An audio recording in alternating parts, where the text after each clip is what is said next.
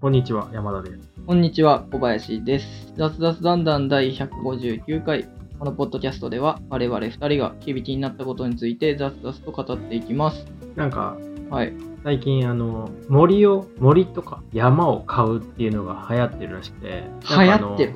うん、なんか、知り合いもね、はい。どこだっけ？栃木に住んでる友達なんですけどね、お森を買ったって言って、え、どんぐらいの森買ったのかって聞いたら、どんぐらいだっけ？な ?300 坪。壺、ちょっと平米でいで。くと1000平米ぐらい？おー、1000。10メーターかけ100メーターぐらいの。ぐらい言うと結構広いですよね。結構広いのを買って、なんで買ったかっていうと、なんか、あの、カブトムシを育てたい。理由。あなるほど。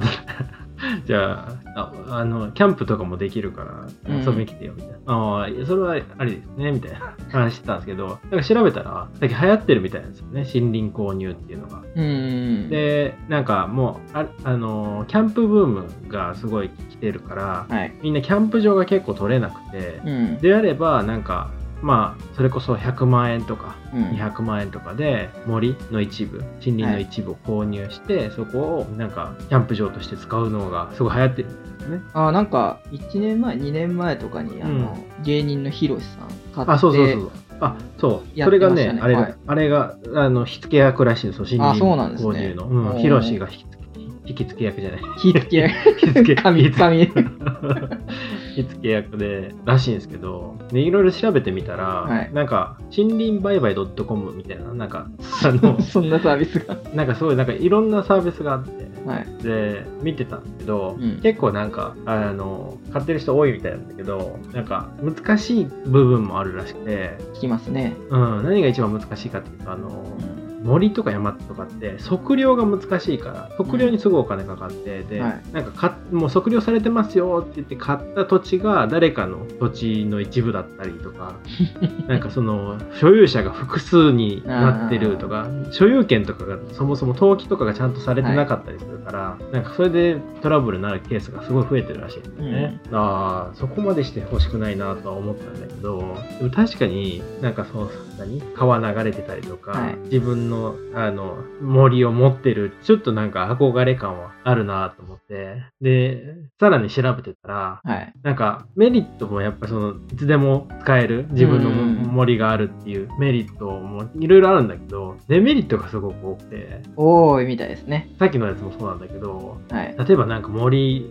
で変な植物とか生えてきたとか、うんなんか虫とかが大量発生したとか、はい。でそこのなんか持ってる土地が崩落して他の土地だったりとか家になんかあの侵入してそうですね。で賠償問題になったりとか、でなんか結果あの1年いかなかったらもう使えないぐらいボーボーになってメンテが大変とかあーって考えたらちょっとうーんいいかなと思ったんですけどでもやっぱなんかね増えてるらしいんですよねその売買サイトみたいなところが。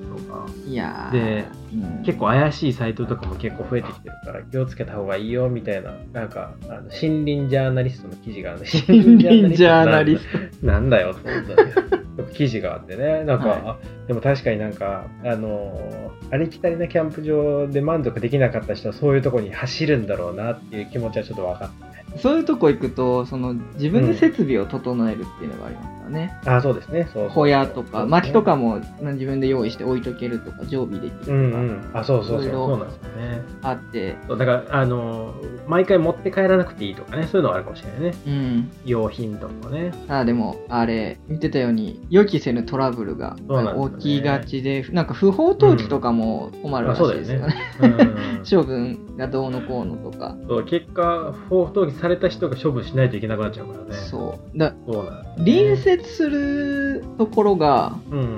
土地が、なんかどういうところが所有してるのかっていうのは結構重要そうですよね。なんか、うんうん。アクセスが良すぎても不法投棄されるかもしれないし、あでもアクセスの途中で誰かの山森あうん。を通らないといけないところとかも結構あると思うんですよ。ああそうですね。そうですね。そうなってくると、うん。そこの通り道のところの人が、まあ、なんか封鎖したりとか何か建物建てたりとそうだね。かなった時にアクセスできなくなる。ああありそうですね。いろいろ自分でコントロールできない部分がかなり多いうんっていうのは聞くんですけど、一番の問題はそれよりも買い手がつかない。あ、そうだ、手放したくっなった時に、そうそのだね。似たような物件がいろいろあるわけじゃないですか。その森林ドットコムでもそうだと思うんですけど。だから買い手がつかずに結局自分が保有しなきゃいけないから、その管理費が、維持費がそうこ固定資産税とかかかってくるからね。なんか、そう。でななんでこのブームになってるかっていうと、そのベースというのが、そもそも森とか山持ってた地主の人たちが固定資産税払いたくないから、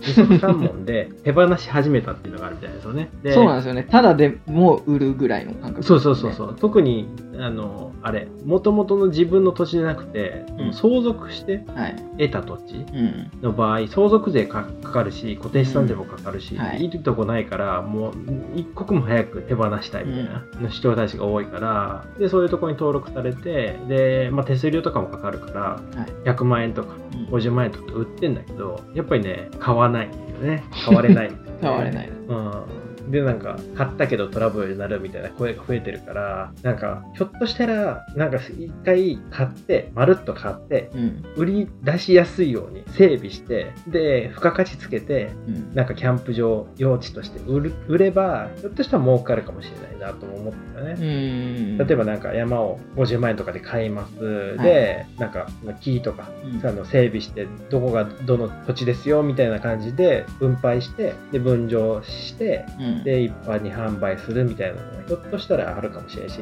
販売しなくてもなんかなんか貸し出してもいいと思うんですよね。なんかキうん。ャンプ場自分はい。のキャンプ場を安くで保有できますよみたういん。なのでなんか貸し出しとかもありかもしれないし。うん。で貸し出しであればなんかそこの土地をに対して自分のなんか何？ギアとか置いとけるかもしれないからはい。うん、結構楽にキャンプができるようになって喜ぶ人たちもいそうですよね。そうですね。うん、まあでもひょっとしたら高いんだろうなそれでそそこに そういうのを考えた人も多分いっぱいいると思うんだけどやらないっていうことは多分整備費用が高いんだろうね。高いと思いますよ。まず、で盛り出してねなんか重機とかのアクセス悪いじゃないですか。呼ぶとしても。入れられないよね。遠くから呼ばなきゃいけないし、入れるかどうかもあるし、そうそうなると、うん自分でね、あの草刈り機とかでガーッとやったりとか、うんチェーンソー使ってとかなってくると、なかなか厳しいですね。うんうん。あとなんかあの林業やってる人たちが買うみたいなのもあるみたいなんだけど、はい。なんか切っていいのと切ったらダメみたいな所有してても切ったらダメみたいなのああるみたいなんですよね。なんか法律的なので、えー、所有してても。うん、自分の森でもなんかその法律的に切ったらダメなところ用地とかもあったりとかしてまあ多分それは景観とかうん。あの何？その森林の伐採ダメだよみたいな法律があるんでしょうね。調べてないかわかんないんだけど、まあ、あそういうのもりそうですね。はうん、やっぱりなんかあの手放したいけど手放せない人がいっぱい多いみたいな、い。うん。うん、なんか放棄する人も結構増えてるよね。なんかももはやあの所有権を放棄する、はい。うん、で国に対してもういりませんっていうふうにで誰の土地でもない状態国有地なのかな、はい。になるところも増えてるんですね。なんかうん。うん、いやちょっと面白いなと思ったけど。でなんかキャンプ場を運営してる人が、はい。あの何？会員限定キャンプ場みたいなのやってるみたいなんですけど、うん。もうあれ半年先ぐらいまで埋まってるみたいですね。人気で、ううん、だからやっぱニーズはあるんですね。うん。キャンプキャンプ場の。で特にふ普通じゃない。普通の整備されたキャンプ場じゃない。あキャンプ場のニーズはあるんですね。ニーズはありそうですけど、うん。儲からなさそうなイメージね。そこのあの会員制のところはほぼ手つ手をつけずに自然を楽しむみたいなコンセプトだからうん。アクセスだけできるようにしておいてはい。でもあとは自己責任でみたいな感じでやってるんですね、あー。うん、だからそこまでメンテコストはかかってないうーん、ほったらかし。ほったらかしほったらかししだけどだけど、だけど利用料で入ってくる分と、税金で支払う分と考えて、そんなに、まあ儲かりはしないかなうん、かな思うんですけど。そうですね、まあ、とはいえなんかあるんだなって思いましたねこういうのがうん。森をこう買うみたいな。でなんか面白かったのはなんか所有欲がある人たちが、はい。とりあえず買ってみるみたいなのがあ とりあえず買って、リスキーすぎますけどね。いやなんか話のネタで俺山持ってんだよみたいなね。なんかそういうのあるみたいな。るほどね。うん。あなんかでも羨ましさはないね。あそういや、本当ですよ。うん。なんか別荘とかがあって、そこの土地をちょっと拡大する意味で森を持ってるんだったらわかる。あ飛び地で森だけ持ってると、そうなんですそんなに魅力的じゃないですよね。なんか家の裏山を持ってるとかねなんか使い道あるかもしれないですね、うん。タケノコタケノコ掘るとか。わかんない そうなんですアクセスそうなんですで特に別荘とかも、うん。なんか結果メンテナンスするのが面倒くさいみたいなのあるじゃないですか。そうです1年に1回しか行かないのに、うん。1回行ったらメンテするだけで終わっちゃうみたいなうん。ね、なんか結果なんか遠いところで山とか持っててもしゃあないんですよねこれね、そうなんですね。うん。頻繁に行かないといけないから、うんうん、そうなんでまあ逆に言うと、なんかね、あの、住むとこがないみたいな人が、はもう、あの、ターザンみたいに山ごもりするみたいなので、安く、なんか森を買って、一生そこで住むみたいなのがあるかもしれない。自給自足。自給自足は難しいですよね。うんいや難しいと思うう結局そのカブトムシの人はどうやって育てるんですか？ネネット張りまくってカブトムシが土地の外に行かないようにするとかするんですね？全然わかんない。全然わかんない。カブ取るとかだったら別に所有しなくても勝手にね、なんか公園とかいるのはいるじゃないですあか。育てるってのはずわかわかんないけど、なんか、近いところの森って言ってたから、まあなんか、なんかしらするんだよね。近所の森って言ってたからね。で、多分1000、1000平米ぐらいだったら、そこまでなんかメンテコストかかんない。山とかになってくると、うん。あれだけど、1000平米とかだったら、まあ言うてもね、10×10、あ、違う、10×100。10×100。10×100 とかまあまあまあ、まあなんとかなる感じじゃないですか。まあまあまあ。でも結構広いですよ。あの、だから、なんだ、陸上トラックの100メートル走の、あれの10レーン分みたいな感じですね。そういうことですね。丸々、うんそういうことですね結構そうう。思うと大きいですね。ああ、大きいですね。あの、あと、斜斜面なのか、平地なのかによって変わってくるよね。あーそうですね。うん、平面だったらそこまでだけど、斜斜面で100メートルは結構だよね。斜面はでも買わないんじゃないですか？そんなあ使い勝手悪そうな土地。あ、確かに。でも斜面の方が安いって可能性あるよね。いや、そうですね。うん。いや、斜面って本当に使いづらいよね。なんかね、うちの裏、裏庭も斜面で崖なんだけど、はい。使い道一切ないからね。なんか、使い道一切ない割に、なんか草とか生えてきて、刈らないといけないから、うんメンテコストがかかるみたいなね。だからあんまりいいとこないよね。ないです。うん斜面だって日当たり良かったらね、なんかいろいろ花とか育てれるかもしれない。そうなんだね。いや、そうなんだ。なんかね、ソーラーパネルとか設置できるのかなと思って、業者に聞いたら無理ですって言われて。低い位置が。位置が低いのと、家であの隠れる。その日当たりが隠れる。全然ダメじゃない。全然ダメでしたね。あと、あの、あれ、斜面のその崖とかに設置する設置費用うが、ん。あのペイするまでに100年ぐらいかかる。100年持たないな。まあ、確かに、なんか昔あの土木工事の積算とかしてた時の、うん。あれで言うと、やっぱ斜面だとその分コストはかかりますよね。そうなんですよね。なんかアクセスとか工具運んだりとかで作業のしにくさとか、うん、いろいろもろもろ重機入れられないよね。やっぱり高いですね。自分斜面で作業とかもしたことあるんですけど、めちゃめちゃしんどいですね。疲れます。しんどいよね。はいしんどいよ。しんどいし、ちょっと気抜くとなんか落ちそうになるし。うちの裏の崖も、あの、防草シート貼ったんですけど、はい。いやもうね、何日がかりだよっていうぐらい。日数的に10日ぐらいかかってようやく晴れたみたいな感じだったうん晴れてもね、2、3年でまた張り替えないといけないから、うん、まあそれはちゃんと施工してるかどうかですけど、そうですね。廊下とかかけちゃってたらもしかしたらうんダストまた入ってくるでしょうね。入ってくるね。入ってくる。いや、入って まあまあまあ、はいザズザズしてきたんで、くる。はい。今日の本題の方入っていこうかなと思うんですけど、はい、お願いします。えっ、と今日は、えー自分を曲げた当たり障りのない表現にはうんざりだっていうとりあえずタイトルにはしたんですけど、なんか、あれですね、あの、社会に対して怒鳴ってる感じがあります。社会に対してどうなってるっていうか、なんか自分の好き嫌いの話をしようかなとはいはいはい。で好きその自分の好き嫌いと、えーっと、なんていうんですかね、お金になるやり方とか合わないみたいな話。なんかちょっと、えーっと、これ、なんだ、新 R25 の記事で、うんうん。これがコミュニケーションの極意、しゃべくり7の元ディレクターが教える言葉の転換術っていうのが5月9日の記事で。あったんですけど、このなんか新 R25 っていうのが、うんうん。自分はなあんまり共感できないことこうよく書かれてるんですけどあ 書かれてるんですけどあうんあのなんていうんですかねあのこういうのが結構人気なんだじゃないですけど社会的にはこういうのが正しいのかなっていうのが学べる場所だなと思ってて、割とちょくちょく読んだりはしてるんですけど。社会性を身につけるためにそうだからこの記事もあのだからまあ普通にマーケティングというかメディアの見せメディア側からの見せ方としてはこれが正しいしあのうんうん。何？視聴者の人はこの方が視聴率が上がるってことは視聴者の人は求めてるんだろうなっていうのはうんうん。分かるんですけど自分は好きじゃないっていう この記事なんですけど、っていう話ですね。はい、あ何が好きじゃないかっていうのがあはい。あの、まあ、例えばこれ一番最初のトピックのところであの、はい。言い換えをしましょうと。短所を長所に言い換えましょうみたいなうんことを言ってて、あの嘘はつかないけどうんうん。嘘はつかないけど、まあ、表現としてはあのいいようになるように言いますみたいな書いてあって面白いあのまずいもの食べても面白い味ですねみたいなそういうこと？そうそうそうそういうことについて書いてるんです。なんかあー全3回について書かれてるんですけど、そういうようなことを書いてて、その次の回の記事うんうん。第3回目の記事だと困ったら甘いって言えって言ってるんですけどあ肉だろうが野菜だろうが何でも通用するしなんか表現としては甘いって聞くとなんか美味しいのかなって感じるみたいなあなるほどね。ことを言っててそれは違うやろっていうのは僕は。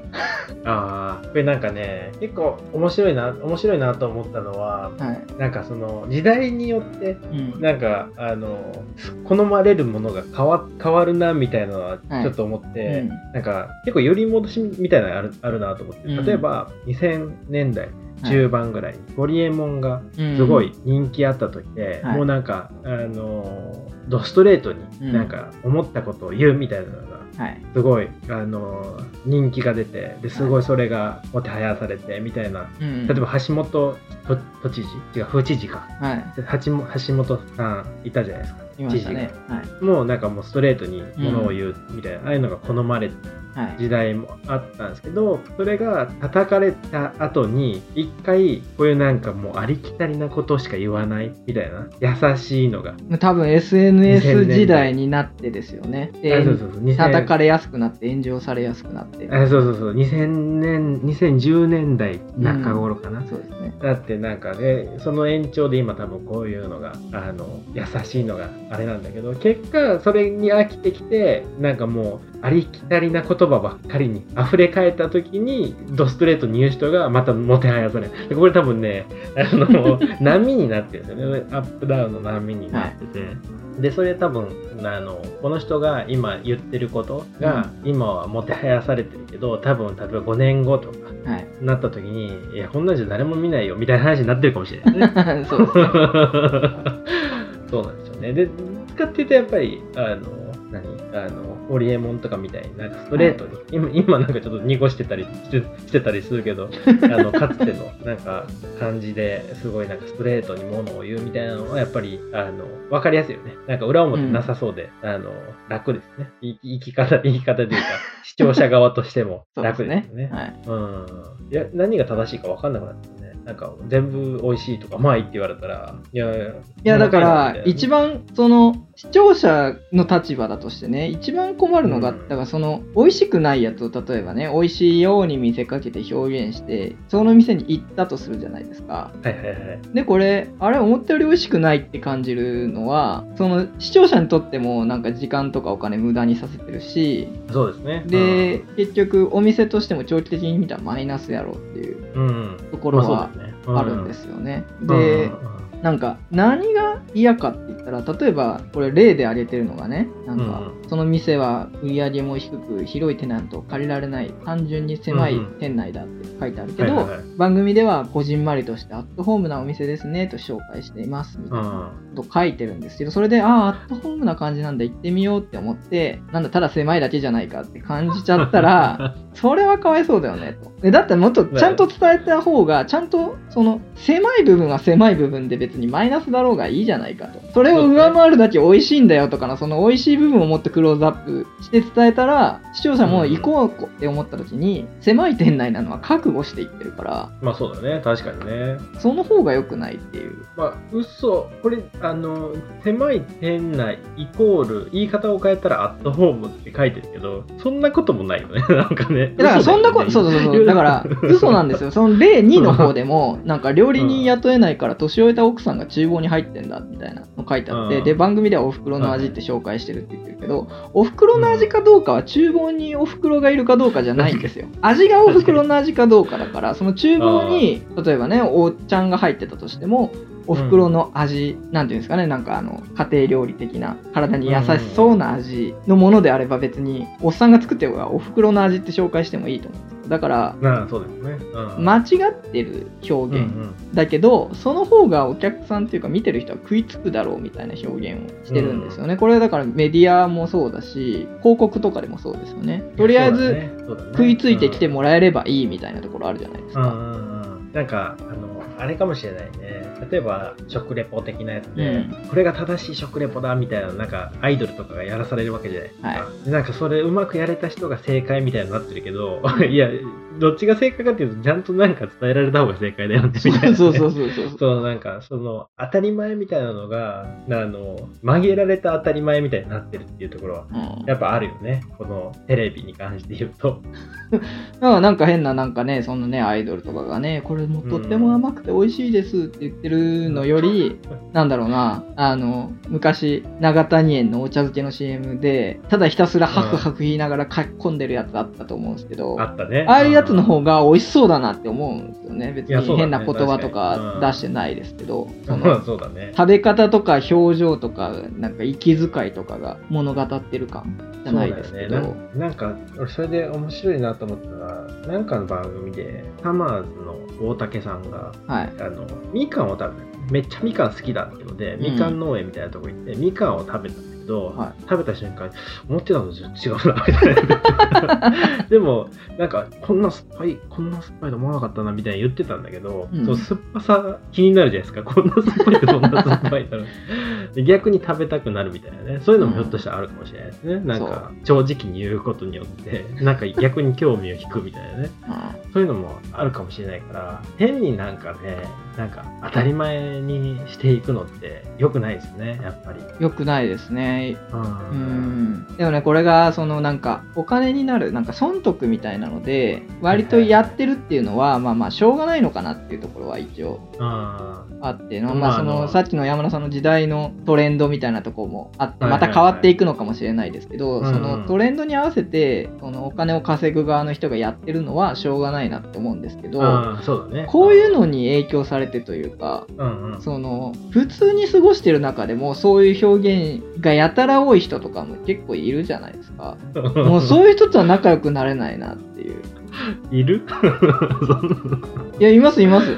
なんか、記事とか、なんか、まあ、ツイッターとかもそうなのかなとかでもやっぱりそういうネガティブな発言はしないようにしようみたいなの。あったりするじゃないですか。うん例えばなんだろうな、これが嫌いだってやつを好きじゃないんだけどなみたいな言い方をするじゃないですけど、嫌いと好きじゃないって結構意味合い違うはずなんですけど、うん確かにね。だけど、それをなんか、あえてそういう表現ばっかりを使ってる人。がああ曖昧な。結構普通にそういう人の方が多いイメージですよ。あ世の中日常会話っていうかなんか変な、変なって言ったらあれですよ。そこまで親しくない人と会話とかしてると、あうん多分そこまで親しくないからでしょうね、逆に。うんからかもしれないね逆にそうだよねでそこまで親しくない状態でも別にもっと自分の言いたいことを言ってくれないと、それは親しくなれないよっていうのは。あ何に対してネガティブに思うかとかも分かんないと、うんうん親しくなれないじゃないですか。まあでもそういいる？いますよ。いいあいますよっていうか大体そうじゃないですか。僕がなんか、あの、取っかかりづらくて気使われてるだけかもしれないですけど。あああ 逆にね。逆に。逆にね。こいつにはこいつには言わないでおこうみたいな、あの今めちゃめちゃネガティブだけど。ねなんか。うん、なんか違うなっていうのが。あーまあでもあの極論の方があの当たり前論よりもあの分かりやすいですけどねその人が何考えてるか分かりやすいっていうのはやっぱありますよねね。うん当たり前のことしか言わないと、言わない。でも、なんか伝えたいときに当たり前のことしか言ってなかったらバレるけどね。例えばなんか、あれ、あの、あーこれあの、ひあれ、あれだな、あー例がよくないな。あの、あの、経営者とかの人で、はいあの、この人なんか当たり前のことしか言わないな、みたいな。誰もなんか、あそのみんな思ってることしか言わないな、みたいな 人が、まあ、いたとして、はい。いたとしてね。いたとして、その人の言葉に誰が反応するんだよみたいな話なんですよね、やっぱりね。うん。その人の言葉を誰が信じてついてくるかみたいな話だと思ってて、うん。まあまあ、そういう人がいただっていう 話なんですけど、まあそういうことなんですね、やっぱりね。そういうことしか言えない人もやっぱりいるかもしれないですね、世の中には。うん、まあ立場とかはいろいろうん。あるとは思うんですけど、うん。あんまりそういうのって楽しくないなっていう。まあそうだよね。うなんか多分、そういう方が正しい気はするんですよ。別にわざわざ人を不快にさせる必要ないし、うん。なんか当たり障りなくても前向きな発言とかしてた行動とかしてる方がきっと社会的には正義な気はするんですけど、うん。それは楽しくないだろうっていうまところ。なんか、あれで、あれでなのかもしれないね。なんかその、希薄化してるかもしれないね。人との関係性みたいなのが。うん。なんかその、そこまでその、何？本心で話す必要性がなかったかはい。距離感的にね。うんさっき言ってたけど、なんか、そんなに親しくない人たちに対して、だから、みたいな話もあったけど、そんな親しくない人たちが増えてるのかもしれないね。世の中に。ああ、そうかもしれないですね。そう。だから、それこそ毎日なんか会うみたいなことも減ってるわけじゃないですか。うん。家族以外で。はい。ってなった時に、あえてそこでね、なんか、あの、いや、めんどくさいやつだな、みたいな、思われる必要性も、なんか、時間的な意味合いで、はい。ないのかもしれないよね。うん例えばなんか、ズーム会議とかで30分の時に、はいこいつ鬱陶しいな、みたいな思われる必要性がなくなってるかもしれないね。でも逆に、そのなんか毎日過ごしてたら、いや、本音で言わないと結果どっかで破綻するとかってあるじゃないですか、仕事とかでも。はい。なんか、いや、結果な、結論なんやねんみたいなのを、結果当たり前のことしか言わないと、あの、たどり着かないわけじゃないですか。そうですね。うんで、そういうのが30分とかだと、なんかもう、だから進んでないのかもしれないね。世の中、解決すべきところが解決しない方向に行ってるのかもしれない。ちゃんとした、その、あの、当たり前しかお互い言わなくなって、はい。結果今までだったらぶつかって何かが成し遂げられたところがぶつからなくなって当たり前のことしか世の中で ないから逆に言うとなんかなんだろう働き方みたいなのも変わったけど世の中退化する原因になったかもしれないねまあそうですね。何かが生まれるっていう意味で言うとハラスメントとかもそうですね。なるべくだから関わらないようにじゃないですけど。うんうんそうそうだよねうん人と関わらないみたいなことになってで基本的になんか嫌われない炎上しないみたいなのをうんうん。になってきたんだよね。行動のね。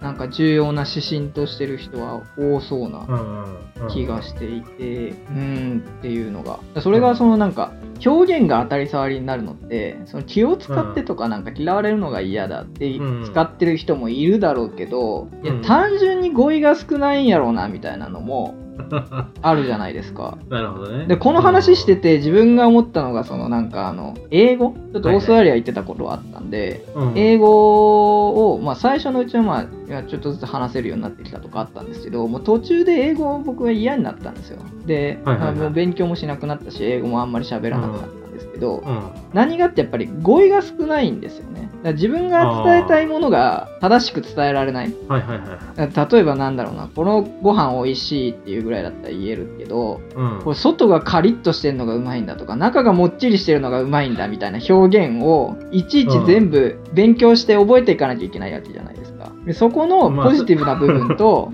なんか伝えるのめんどくせえなとかあの伝わんねえなとかネガティブな部分で比較した時にネガティブが多くなっててもう英語は嫌だって そこなんですよ。だから単純に語彙が少ない人ももしかしたら増えてるんじゃないかななるほどね。それあはの、あれが違うかなあ今のはね、例が悪いね。それ単純に勉強しろよって話だから。違う違うだからその何当たり障りの表現ない表現になっちゃうっていうのがそのピンポイントな言葉を知らないからっていうのがなるじゃないですか。あの、うまく表現できないから、そうそうそうとりあえず言わないっていうことになってるってことね。言わないというよりかはななんか表現が結局当たり障りなくなっちゃう本当に思ってることがなんかちゃんと言えないみたいな。自分の感情に関しては結構あるんですけど、うまくうん。言葉にならない。言語化できないってことね。みたいな。あのあったりするんですけどーうん。別に感情じゃなくてその、ね、事実に対してとかもうまく表現できない、うん、ああ、まああるかもしれないね。なんだかパッと出てこないですけどいや、でもね、なんか、あの、口頭ベースでもそうだけど、どっちかというと何、テキストベースとかでも、はいいや、もっとちゃんと伝えようよみたいな。多分語彙力の問題とかあると思うんですようね。んうん。まあ、語彙力が、語彙力もそうだし、なんか受け取る側の語彙力も必要になってくるじゃないですか。何言ってんだろそうみたいな。なんかあうんだからそこの辺の何？あのラインが合ってないと結果おかしいことになっちゃうから、うん。じゃあお互いが認識できるあの合意にしていこうってなってくるとやっぱ当たり障りのないことになってくるかもしれないね。うーん。双方の、うんそうなっちゃいますね、うん、うん、全然例が思い出せないです。思い浮かばないですけどこのなんかの伝え方の法則とかなんかあの3分でなんか人に好かれる本みたいななんか本あるじゃないですか。結構いろいろこういう。そういうのありますね、う。ん、なんか読んでみたんだけど大体、うん。なんかねあの一緒だね。言ってることは一緒なんだね結果ねあの不快にさせないとか。うん。なんか相手がなんかあの傷つかないようにするみたいな。うん。のっていうかあの言葉が柔らかくなって伝えたいことを伝えないっていう話になっていくんですよねうん結果、伝え伝える必要のないことは伝えない。でも伝え伝えないと前に進まないのにうん。それでどうするんだろう。で結果なんかその何？関係性を深めないみたいな話になってくるのかな。うん。この伝え方の法則とかそのなんかあの なんかわかんない。いろいろそういう本ある。えそういうのがありますね。伝え方が10割でした。ってなんかそんなのもあったような気がします。なんか。伝え方10割だったらもはやもう伝えるだけでいい。あれ何でしたっけ？い9や割でしたっけ？割合が違う。そういうのもありましたよね。う ん伝え方10割だったら何でしょ100%や。いやでも100%感ある風潮じゃないですか 結局伝え方が悪いとかどうのとか。伝え方10割だと中身0%じゃん。いやでもな中身重視してる人より伝え方重視してる人の方が傾向としては多くなってる可能性はありますよ。いるいるよね。いるっていうかなんかあのこいつ結果何言ったんだろうみたいな。なんかな何を伝えたいんだろうみたいな人増えてるよねなんかね。うん。結構なまああの十中八九そういう人はあの仕事できなかったりとか面倒 くさかったりするんですよ。話長いってねなんか。あ伝えるのはうまそうなんだけどうまそうなんだよね。伝え方がうま,、うまいんじゃなくてうまそうなんだよ。結果に伝えたいこと伝わってないからうまくはない。う まそうな人はね話長くて何を伝えたいか分かんないけどなんか話してる風。伝え方伝え方10割です。な人はいますね。確かに増えてるうなん。そういう人たちは。増えてる気がするななんか言われてみるといやでもなんか思い当たる人たちが気がするっていうで印象だけなんですけど自分がおっさんになってたからなのかわかんない。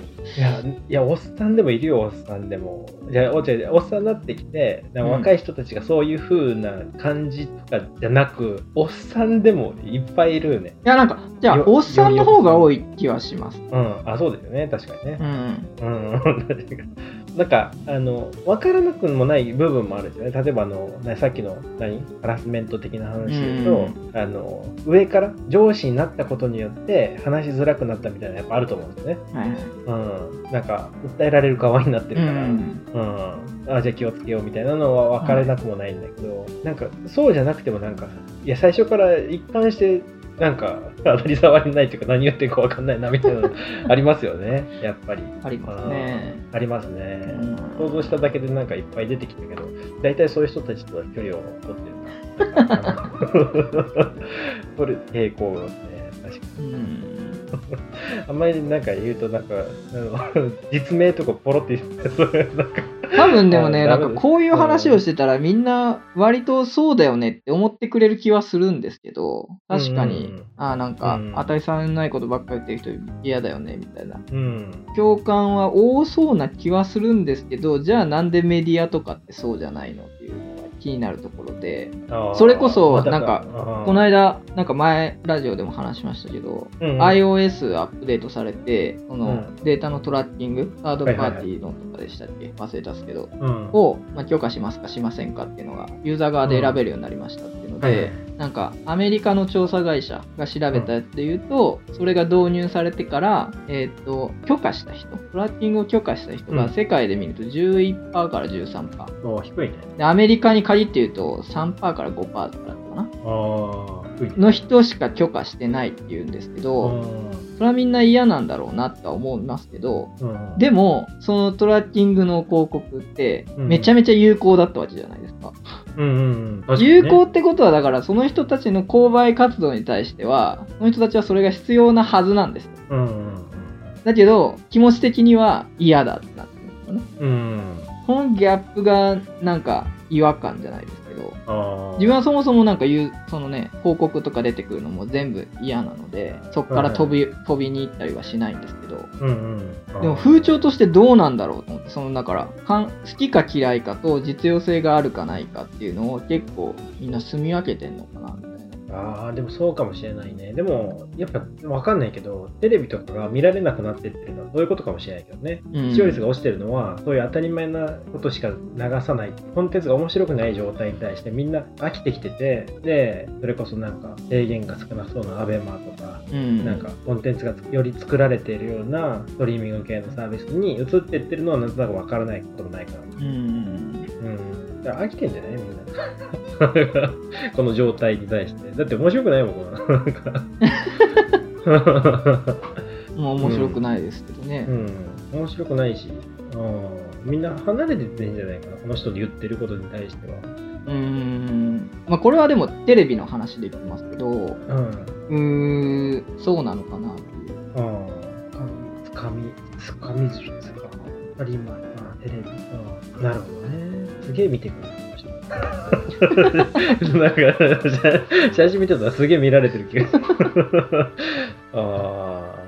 なんかメインストリームじゃない気がするけどね、この人が言ってることは。なんかわかんないけど。だいいや、変わりつつはあるとは思うんですよ。でも、広告とかって結局、そうじゃないですか。あ報告はそうかもしれないね、確かに。そういう当たり障りがないけど、良さ、なんか、うん。悪くない、悪くないというか、良さそうみたいな。うんなんか別にわざわざ尖ってないものの方が、うん。広告としては成功してるイメージないですか？なんか、たまに当たるやつはありますけど、もちろん尖ったやつでね。はいはい、はい。賛否両論あるようなやつとかで。うん。たまに刺さるやつはありますけど、その、世の中のあまたある広告の中で、うん。その、コンバージョン率が高そうなやつって、はい。やっぱり不快なところが少なく、でもなんなんとなく良さそうみたいなやつの方が高いですよね、コンバージョンうん。てかなん。か、あの、不快なやつが、不快なやつと当たり障りのある、あ当たり障りのある当たり障りのあるものと、まあちょっと違う気もするけど、当たりいや、なん。か自分が言ってるのは、不快、不快に感じる人がいても、でもちょめちゃめちゃ刺さる人もいるみたいな表現ってある。るじゃないですか。はいはいはいはい。でもそういうのより当たり障りのないやつの方が、トータルで見た時に売り上げは上がるん。だろうなっていうのは。ああ、でもなん。か、どうなんだろうな。結構でもそれはあるかもしれないね。なんかこの前な、俺なんかいろんな番組見てるけど、何何の番組かわかんないけど、誰かが、100人の人がうん。いて、視聴者がいて、はい。99人が面白いと思ってるけど、うん一人の人が不快に思ったら世の中的にはアウトみたいな風潮があるって誰かが言ってたよね芸人的な人が。そういうコンテンツがどんどん減ってるってテレビから減ってきてなんか伝える面白さを伝えるのが難しくなってるってなんか言ってましたうね不快の人の方が声が大きいですね。うんそう。広告も製品とかサービスのイメージが下がっちゃうと、もうそれで離れられたら困る。そうそうそう。だから面白くなくなってはいるよね。世の中の人面白くない方向には向かって。るうん。それをつまらないと思いつつも、でも、クリック率がそれで高かったりしたらおかしくない。だからあのあ面白くないクリックリだからどうなんだろう。だから好き嫌いとやっぱり実用性を切り離してる人が多い印象？印象論でしかかか語ってないですけど、広告を受け取る側じゃなくて出す側の話かもしれない。受け取る側ではない。受け取る側の話なの。受け取る側じゃないですか？受け取る側はそんななんか取捨選択してんの？してんの？してるでしょ。まあ、してるんだろうけど、伝える側がそういう風な風潮になってるから、そういうのが、そういう、あ結果として数字が上がるみたいな。そうそうそうそう。全体で見ると数が多くなってるから、そら、例えば、あと打つ回数が多ければ当たりやすいよねっていう。リスクを減らしてるのかもしれない。世の中としてリスクを取らない傾向になってるってことかうん、な。うん。変ななんか、だからそれが当たり前っていう話なのね。そう。ありふれたっていう話そうですねね。うん、そういうことなんだ確率論の話だよね。